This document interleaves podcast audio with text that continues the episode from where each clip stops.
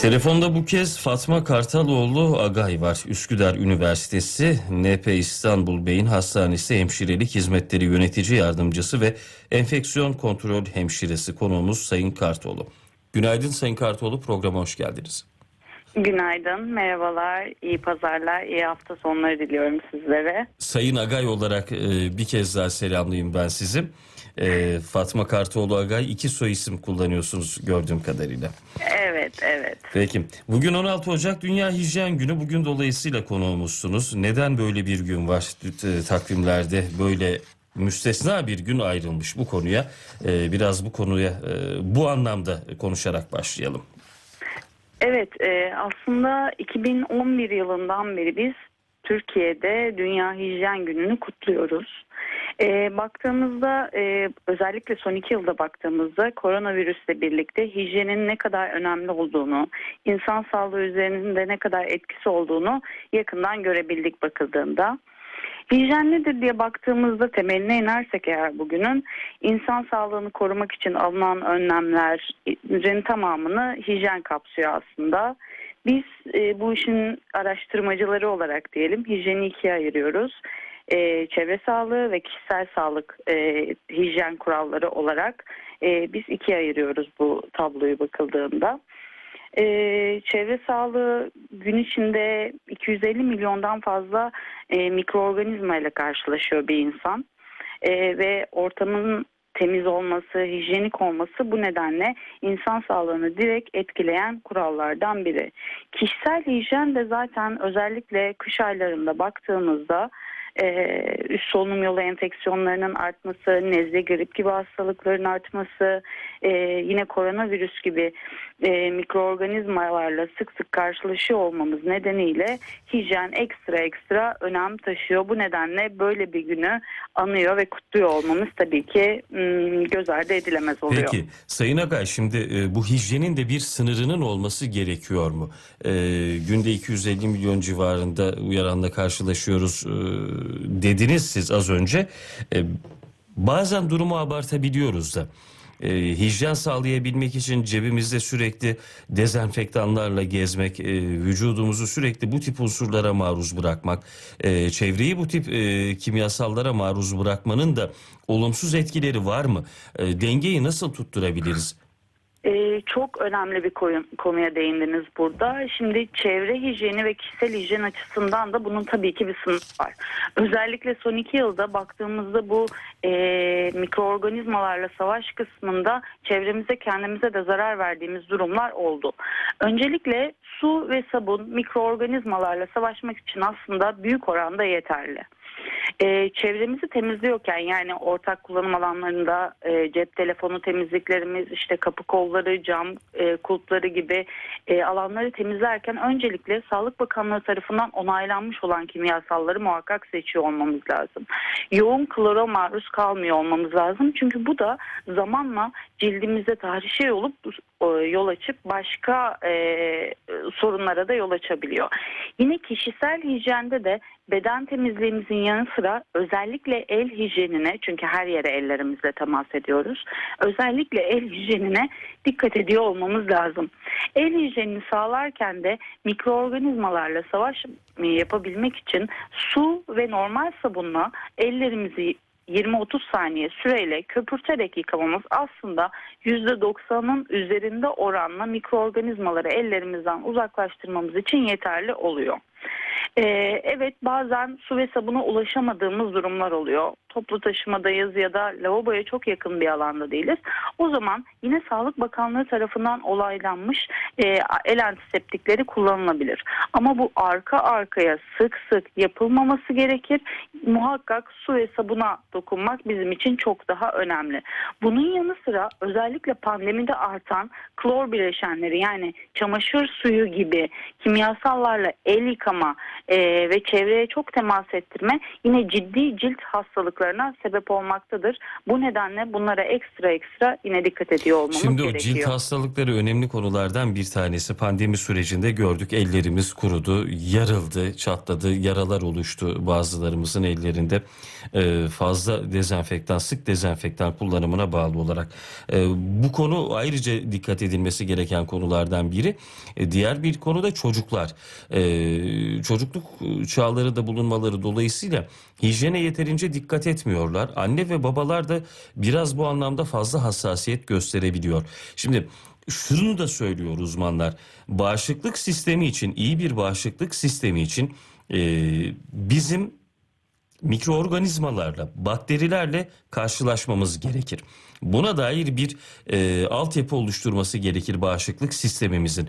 Bu anlamda da e, belki kontrollü olarak kişilerin hani kirlenmesine müsaade edilebilmeli mi? Çocukların kirlenmesine müsaade edilmeli mi? Gerçekten hijyen dediğimiz bizim e, bunun sağlıklı olanı e, toplumun bazı kesiminin yaptığı gibi sık dezenfektan kullanımı, e, sık duş alma, sık el yıkama mı yoksa kontrollü olarak o gündelik hayatı devam ettirmek midir? Ee, kesinlikle öyle değil tabii ki. Şöyle, e, öncelikle hijyen eğitimi zaten çocukluk çağında sizin de belirtmiş olduğunuz gibi çocukluk çağında çocuk kişilere aşılanması gereken bir süreç.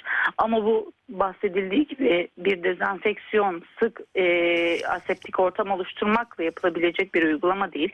Evet çocukluk çocukların bağışıklık sisteminin gelişmesi için muhakkak mikroorganizmalarla karşılaşıyor olmaları gerekiyor. Çocuklarımızı fanusun içinde büyütmek ma- maalesef yanlış bir algı. Kirlenmek başka bir şey, mikroorganizmalarla karşılaşmak başka bir şey. Ee, yani e, bazen çocuklarımızın çamurun içinde oynamasına izin vermemiz gerekiyor bu noktada. Ama işte e, hangi durumlarda el hijyenini sağlamaları gerektiği, örneğin bir çocuğa işte lavabodan çıktıktan sonra yemek yemeden önce muhakkak el hijyeni sağlaması gerektiği, toplu kullanılan bir alanda el hijyeni sağlaması gerektiği e, gibi konularda doğru eğitimin çocuk e, okul çağı öncesinde verilmesi, yine okulda da teşvik edilmesiyle e, hem sağlıklı bireyler yetiştirmek hem mikroorganizma dirençlerini sağlamak mümkün bu noktada. Şimdi gelelim o deride oluşan yaralan yaralara, e, antiseptik kullanımına bağlı olarak. E, antiseptik kullanmadan da derilerde yara oluşabiliyor. E, aşırı sıcak suyla yıkandığı zaman temizlendiğini hisseden bireyler var toplumda. E, bol bol köpürtmek vücudunu her duşa girdiğinde, her gün e, duş almak, e, bununla birlikte her duşa girdiğinde bir, iki, üç kez vücudunu köpürterek e, tabiri caizse keselenerek yıkamak e, kendisini iyi hissettiriyor. Temiz olduğuna inancı artıyor ve daha huzurlu başlıyor güne. Bu davranışlar peki doğru mudur? Bu işin normali nedir? Maalesef maalesef bu davranışlarda çok doğru davranışlar değil. Bu noktada bol keselenme ciltte e, sıyrıklara yol açacağı için aslında bakıldığında bol yıkama, sıcak suyla yıkamaya bağlı oluşan dermatitler yani ciltteki yaralar aslında bizi mikroorganizmalardan korumuş değil. Bu yaralarla mikroorganizmalara daha açık bir alan oluşturmuş oluyoruz bakıldığında.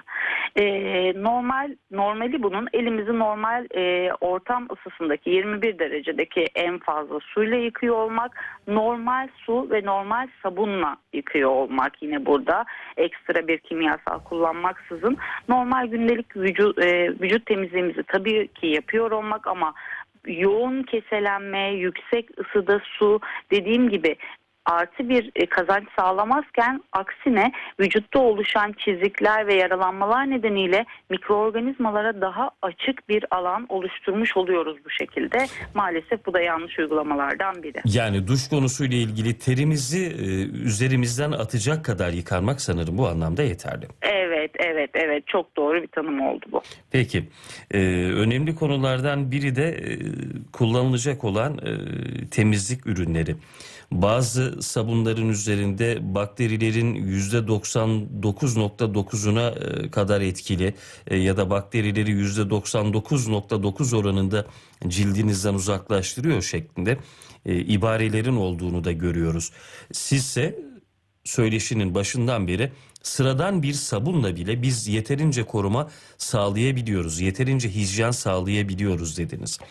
Tercih edilmesi gereken bu noktada nedir? Gerçekten bu ürünler, bu temizlik ürünleri söyledikleri gibi e, bir hijyen sağlıyor mu? Yoksa biraz da işin içine ticari kaygılar mı giriyor? Ee, şöyle bakmak lazım konuya. Gerçekten bakterileri vücudumuzdan %99.99 oranında uzaklaştırmak gerekiyor mu burada? Şimdi bizim vücudumuzda e, bakteriler yani bazı mikroorganizmalar cildimizin üzerinde, e, iç organlarımızda zaten mikroorganizmalar var. Biz bunlarla birlikte yaşıyoruz. Bunların iyileri ve kötüleri var. E, bu noktada gerçekten hepsini uzaklaştırmalı mıyız? Hayır. Hepsini uzaklaştırdığımız durumda kendi kendimizi e, savunmasız hale de getiriyoruz. Bu nedenle e, özellik aramaksızın Sağlık Bakanlığı tarafından onaylanmış olması yeterli bizim için. E, su, normal su ve normal sabunla temizleniyor olmamız aslında bizi hastalık yapıcı mikroorganizmalardan uzaklaştırmak için yeterli. Dediğim gibi vücuttaki tüm mikroorganizmaları uzaklaştırıp vücudu yine savunmasız bırakmak da hastalıklara yol açabildiğini unutmuyor olmamız gerekiyor. Benzer bir durum ağız temizliğinde var mı? Her ne kadar bu biraz diş hekimliğinin konusu olsa da yine hijyenle bağlantılı olduğu için sormak istiyorum size. Ee, şöyle ki tabii ki bu diş hekimliğinin ihtisas alanı ancak yine de günlük hijyen gereksinimlerimiz olarak işte günde en az iki defa dişlerimizi fırçalıyor olmamız ee, ve ağız içinde de eğer bir e, yani diş sağlığını etkileyen bir iltihaplanma söz konusuysa en kısa sürede e, hekimimize başvuruyor olmamız gerekiyor. Çünkü bazen dişimizde bulunan bir enfeksiyon diğer sistemlerimizi de etkileyip enfekte edebiliyor. Bu nedenle ağız hijyenine de ekstra özen gösteriyor olmamız gerekiyor. Peki ağız içinde o vücudun savunma mekanizmasına katkı sağlayan mikroorganizmalardan var mı?